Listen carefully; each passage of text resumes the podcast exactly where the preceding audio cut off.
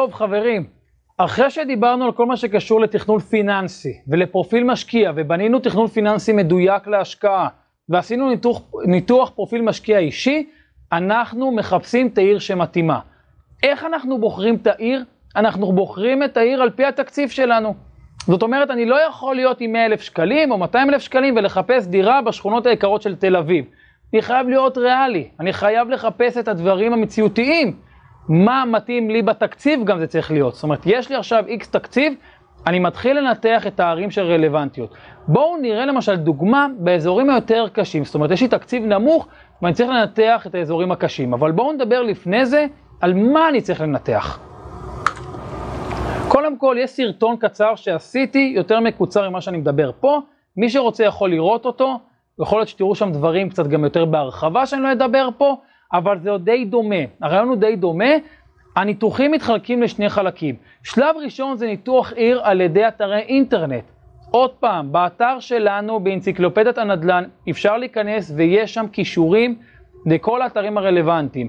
אם זה רשות העתיקות, רשות המיסים, כל האתרים הממשלתיים של ניתוחי טאבה. תיכנסו, תראו, גם מדל"ן, יד שנייה, תתחילו לראות שם, זה בעברית, אתם תבינו שזה העבודה הראשונית. אני כבר מדגיש שרוב העבודה היא בשטח. מעבר לעבודה אינטרנטית שהיא ראשונית, אנחנו נשלים את הנתונים וננתח בשטח. כי כמו שאומרים, נדל"ן עושים ברגליים. שלב ב' זה ניתוח על ידי עבודת שטח, כמו שאמרתי, בואו נראה מה אנחנו מנתחים. הדבר הראשון הוא כלכלי. אנחנו נתחיל לבחון את העיר בבחינות מסוימות, כמו בחינת התשואה, כמה דמי שכירות אני מקבל, כמה מחירי הדירות. עוד פעם, כמו שאמרתי, עיר בוחרים בהתאם לתקציב.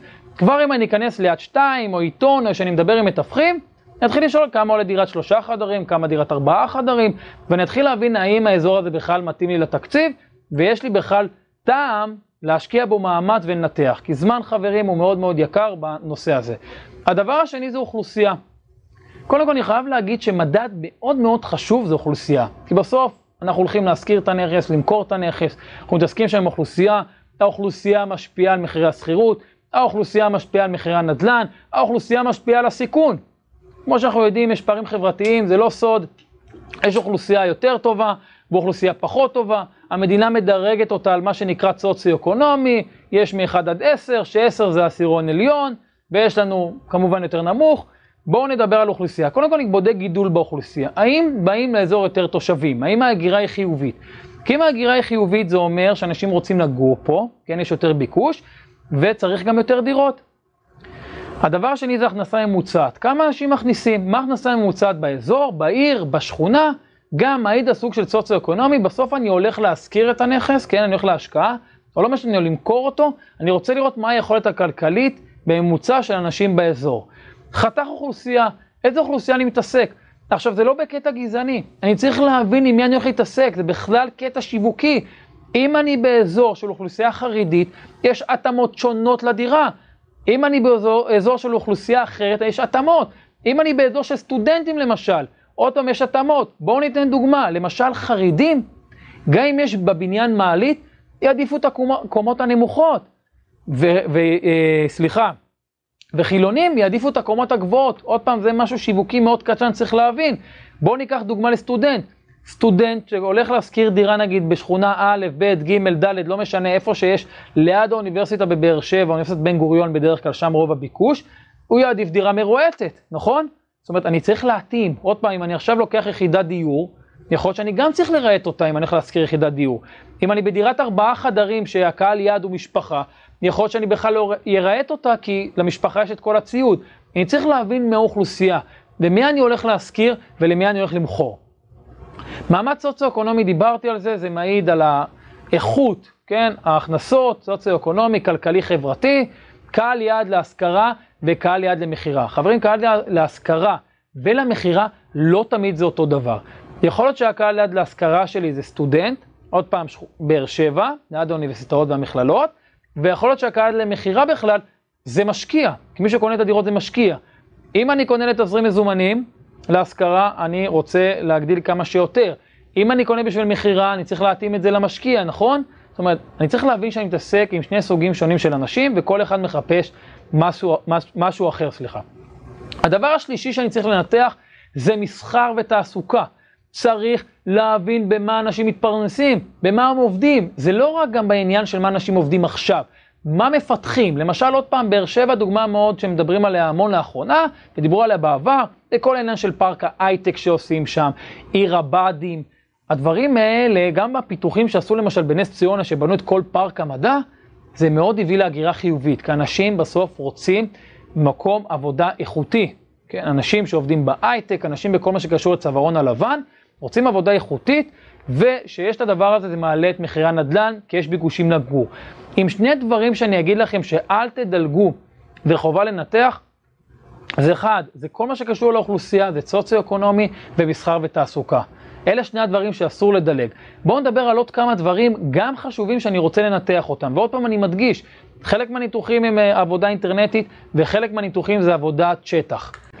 חינוך, מה רמת חינוך בעיר? חינוך מתחלק גם לילדים הקטנים, אם זה גנים, אם זה בתי ספר, אם זה חטיבה, אם זה תיכון, כי להורים מאוד חשוב החינוך, והם יהיו מוכנים להקריב, לפעמים החינוך מאוד מאוד גבוה, יש מצב שהם גם יאגרו לעיר.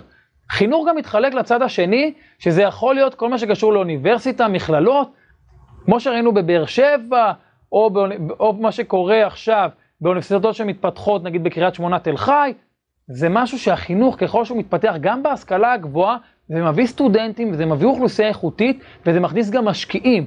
משקיעים שהם נכנסים להשקיע באזור מסוים, בדרך כלל זה מעלה את מחירי הנדל"ן ומראה שהאזור מבוקר. זאת אומרת, זה גם חשוב להבין אם החינוך וההשכלה היא גבוהה.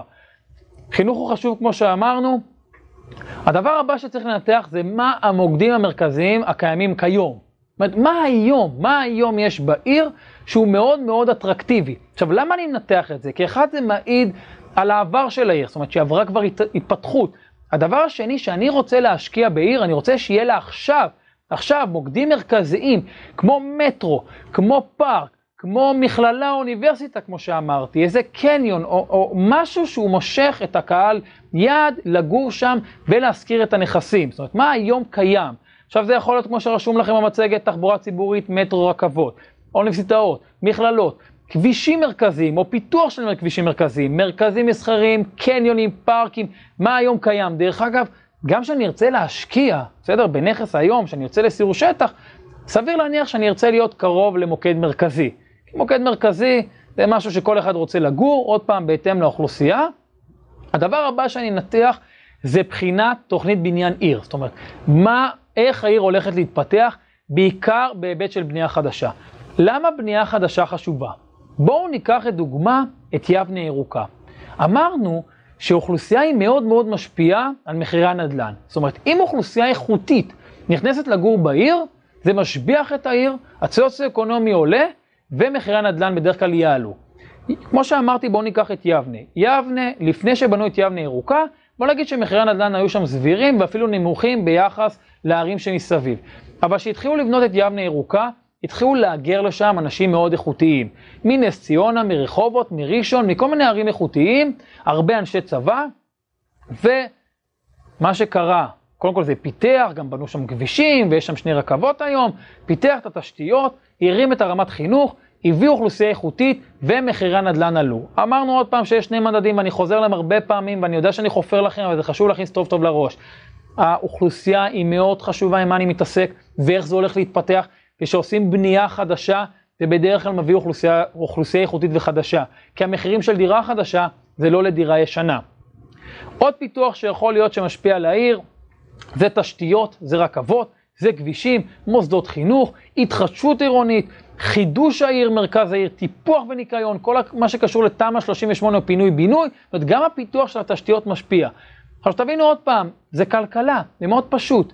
מפתחים את העיר, בונים בה, מטפלים בה, מעלה את הביקוש, אנשים רוצים לגור פה. אנשים רוצים לגור בעיר, מעלה את מחירי הנדל"ן, זה ביקוש והיצע. ברגע שיש ביקוש לגור בעיר, ואנשים לא מהגרים החוצה אלא פנימה, זה מעלה את מחירי הנדל"ן. זה בדיוק החוק שקשור לביקוש והיצע בכלכלה. הדבר האחרון שאנחנו ננתח, זה אחוז היחס בין הדירות למגורים להשכרה. מה זה הדבר הזה בכלל? נשמע מוזר, מה זה קשור דירות להשכרה, דירות למגורים? קודם כל, ככל שיש יותר דירות למגורים, זה מראה שהאזור מבוקש.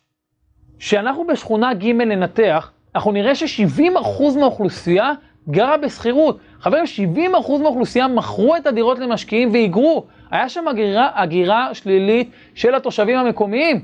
זאת אומרת, אם אני לוקח את האזור, דרך אגב, זה מראה גם על תחרות. זאת אומרת, אם יש 70% מהשכונה להשכרה, זה כמו שווארמה ליד שווארמה ליד שווארמה. אני בתור משקיע חלש, כי לסטודנט שם, כי זה קהל יד המרכזי, אנחנו מדברים על באר שבע, יש עכשיו מבחר עצום, 70% מהשכונה, הוא יכול להשכיר. בעצם זה גם מקשה על עלית ערך של הדירה, וזה מקשה על עלייה של השכירות. בעצם השוק מושפע מכניסה ויציאה של משקיעים. ככל שיש אחוז היחס יותר גבוה, זה מראה שאנשים קונים, משקיעים באזור, מטפחים אותו ורוצים לגור בו. ככל שירצו יותר לגור בו, גם ירצו יותר לגור בהשכרה. זה הולך ביחד. אם אני ארצה לגור במקום, אני ארצה גם לגור בשכירות. לא לכולם יש את הכסף. יש כאלה שאין להם את הסכום לקנות קרוב לשניים, שניים וחצי מיליון דירת ארבעה חדרים בנס ציונה, אבל יכולים לשלם את הארבע, חמשת אלפים שכירות לגור בה. טוב, שלום לכולם, ואנחנו בעצם נתחיל ובעצם ניתן דוגמה על ניתוח העיר אופקים. כבר אני אתחיל ואומר שאת כל הנתונים אנחנו אספנו מהאינטרנט, הכל נגיש וכל אחד יכול להגיע אליו. דרך אגב, רוב הכישורים לאתרים שמהם אספנו את המידע נמצאים אצלנו באנציקלופדיית הנדל"ן, באתרים מומלצים. אה, אנחנו מראים פה ניתוח על עיר אופקים, זה ניתוח קצת ישן, אבל זה רק שלד. וכמובן גם את המצגת הזאת של העיר אופקים, היא מופיעה אצלנו באתר, אתם מוזמנים להוריד את זה. מדובר פה בשקל בלבד, כמו שכבר אמרתי, וממנו אפשר לפתח ולתת בעצם להתאים את זה בעצם לכל עיר. בואו נתקדם. אנחנו מדברים פה עכשיו קודם כל מוויקיפדיה, תעודת זהות של העיר. דבר פה מעניין ועיקרי שאני מצביע פה בחץ, זה בעצם השינוי בגודל האוכלוסייה. אנחנו רואים בעצם שינוי של 0.9 אחוז, זה אומר שהאוכלוסייה גדלה, כמובן לא בקצב כזה מטורף, אבל עדיין היא גדלה ב-0.9 אחוז, זה אומר שיש הגירה חיובית, וחד משמעי, יש כאן עניין של ביקושים. מפה אנחנו מתקדמים. ומוויקיפדיה אני אוסף כמובן את הנתון העיקרי שמתחת הקו האדום, את המצב הסוציו-אקונומי של העיר. כן, היא מדורגת שלישית מתוך עשר, כן, וזה בעצם אומר לנו שיש שם אוכלוסייה חלשה. ההכנסה הממוצעת, כמו שאתם רואים פה, באזור, סליחה, ה-5,554, ואז מזה אני בעצם שוקל ומבין כמה בעצם המצב הסוציו-אקונומי, איזה סוג של דייר יהיה לי, האם הם יוכלו לשלם או לא לשלם לי בעצם את השכר דירה שאני מבקש. כן, למשל, אם אני מבקש מזוג בעצם, אני צריך להבין שלמשל שיש שני הכנסות כאלה, ואז מזה אני גוזר בסביבות בין ה-30 ל-40 אחוז, כן, שהשכר דירה פחות או יותר ינוע ב-3,000 ל-4,000 שקל. זה אנחנו צריכים להבין ולעשות את החישובים האלה. אם אנחנו חיברנו בעצם את ההכנסה ולא הגענו לסכום הגיוני, אז יכול להיות שלא יהיה הסוחרים שלי בעצם כסף לשלם. כן? אז זה פה מה שאני מדבר פה ומראה את המצב הסוציו-אקונומי של העיר. לאחר מכן אנחנו רואים פה נתונים מאתר מדלן, כן? אני בטוח שרובכם מכירים את האתר הזה. אנחנו רואים פה אה, מצד אחד את מחירון הדירות, שלגבי מחירון הדירות אני יכול להגיד לכם כמה דברים. א', כל הנתונים פה נשאבים בעצם מרשות המיסים, ששם מגיע כל המידע. אז לגבי הנתונים הם כן נכונים, אבל הצורה שאנחנו רואים אותה פה היא בעייתית. למשל, אם תשימו לב בחלק, בשורה הראשונה של הטבלה, אנחנו רואים דירת שלושה חדרים שהתמחור שלה היא 452 אלף שקל. אז אוקיי, אז שואלים אותי מה הבעיה? הבעיה זה שמדלן לוקח את דירות שלושה חדרים בקומה רביעית בלי מעלית, וגם דירות שלושה חדרים שהן דירות גן. ברור שזה מאוד מאוד מסובך, או זה קצת מעוות את המציאות, ויוצר לנו בעצם מספר קצת מוזר או לא נכון של כמה עולה דירת שלושה חדרים. כי אין ספק שאם דירת, אה, דירת שלושה חדרים בקומה רביעית לא תעלה את אותו מחיר כמו דירת שלושה חדרים בקומת קרקע. לכן אני ממליץ בדרך כלל להיכנס לאתר של רשות, המיס, של רשות המיסים, לשאוב את המידע בעצם משם ולעשות את הסינון הזה ובעצם ליצור את ההפרדה. לגבי מחירון השכירויות, שזו בעצם הטבלה השנייה, גם פה יש לי איזושהי בעיה שאני רוצה שתהיו שותפים אליה. אין היום איזשהו רגולטור או איזשהו חיוב לאסוף בעצם את נתוני השכירות. מה זה אומר? שהנתונים פה הם השערה בלבד. אז מה ההמלצה שלי אליכם? שאתם הולכים ועושים סיורי נדל"ן, אני ממליץ לכם, מעבר לרק לראות דירות בעצם למכירה, לראות בין 2, 3, 4 דירות להשכרה, באותם מאפיינים שאתם מחפשים את הדירה שלכם, כדי בעצם להבין איזה, או מה טווח השכירויות פחות או יותר באזור שלכם. כמובן, אני ממליץ גם לפני שקונים את הדירה להעלות מודעה אפקטיבית, כן, עם תמונות והכל, כדי שבעצם תוכלו לבחון את השכירות שלכם והאם היא באמת תואמת למה שאתם מצפים. אוקיי, נמשיך ונתקדם בניתוח שלנו. פה בעצם זה מה שעומר דיבר פה על ממוצע של בעלות, כן, שאנחנו רואים פה בדוגמה שלנו 60% בעלות על הדירות. שאנחנו רואים שזה בעלות גבוהה יחסית, זה עובר את החצי, זה אומר שהשוק נשלט על ידי בעלי הדירות ולא על ידי משקיעים, זה אומר שהרוב קונים כדי לגור שם, וזה בעצם יוצר לנו ביקושים, זה אומר שבעצם הרבה אנשים גרים באיפה שהם קונים, זה יוצר לנו מצב של ביקוש גבוה, גם לבנייה ומכירה, וגם כמובן אם אני אקנה דירה ולאחר מכן אמכור אותה. אוקיי, הדבר הבא שאני רוצה לדבר בעצם זה על הרכבת, כן? אני בעצם כבר מתעסק בכל הנושא של תחבורה ציבורית, וזה מגיע בכמה רובדים, אם זה הרכבת כמו שאתם רואים פה, כמובן הניתוח הזה ישן, אבל בזמנו זה לפני שהרכבת בעצם פתחה את התחנה, אם זה למשל כבישים חדשים, כמו שאתם רואים כאן, כן, נתיבי ישראל שפיתחו בעצם עוד ועוד, ואם זה אה, פיתוח כבישים, כן, את עוקף באר שבע. מה אני רוצה להקדיש בזה, או לתת פה בעצם איזושהי כותרת לנושא הזה? תראו, אופקים היא עיר לוויין של באר שבע, כמו למשל שגבעתיים ורמת גן היא ערי לוויין של תל אביב. מה זאת אומרת? ברגע שאני יוצר יותר תחבורה ציבורית, אני כביכול גיאוגרפית מקרב בין הערים, ואז במידה ותהיה עלייה, למשל בתל אביב, רמת גן וגבעתיים ילכו אחריהם. בדוגמה שלנו, בגלל שאני קושר את הקשר בין אופקים לבאר שבע, ברגע שיהיה עלייה בבאר שבע, יהיו גם עליות כמובן באופקים. כן? כי בסך הכל אנשים רוצים לגור קרוב למקום העבודה שלהם, אז אם אני בעצם מקצר את הטווח של הנסיעה, בעצם את הזמן, על ידי מתן שירותי תחבורה ציבורית, כגון רכבת, כגון כביש יותר מהיר שמקצר לי את הדרך, אנשים יכולים לגו, לעבוד בבאר שבע ולחזור צ'יק צ'אק לאופקים, וככה בעצם אנחנו קושרים את הגורל, וזה בעצם נקרא עיר לוויין. עוד משהו, שזה הדבר הבא שעומר דיבר עליו, זה על בנייה. אני רוצה לדבר פה על הבנייה ועל התחלות הבנייה בעיר. אני, אני מציג לכם כרגע שני שכונות, שכונת רמת שקד, שיבנו שם 1,800 יחידות דיור, ועוד אה, שכונת חורש נוח, שמדובר על 1,100 יחידות דיור, וכמובן פה אנחנו רואים את התב"ע, ומצד ימין למטה אתם בעצם רואים בצבעים איך תיבנה השכונה החדשה, וכמובן זה התקנון, והנה פה למשל מצד אה, שמאל, זה בעצם השכונה השנייה שלנו, והתקנון, ורגע לפני שאני מסיים, אני רוצה לסכם. תראו חבר'ה, כדי לעשות בעצם ניתוח נדל"ני כמו שצריך, צריך לחפור לעומק ולהבין, מעבר רק לדברים שעכשיו הראיתי ואת השלד הבסיסי ביותר, כן, שדיברנו בסך הכל על שינוי באוכלוסייה, על הכנסה של האוכלוסייה, על תחבורה ציבורית ועל התחלות בנייה, צריך להרחיב, וכמובן על בעלות גם, צריך להרחיב ולחפור קצת יותר לעומק. ניתוח של עיר מחייב עבודת שטח מסיבית, ואי אפשר הכל לעשות באינטרנט, אבל, ואני שם את זה בסוגריים, יש המון מידע שזמין היום באינטרנט, שאפשר לשלוף ולעשות שיעורי בית טובים, ולהבין טוב טוב לפני שאנחנו יוצאים בעצם לשטח. ניפגש בסרטון הבא.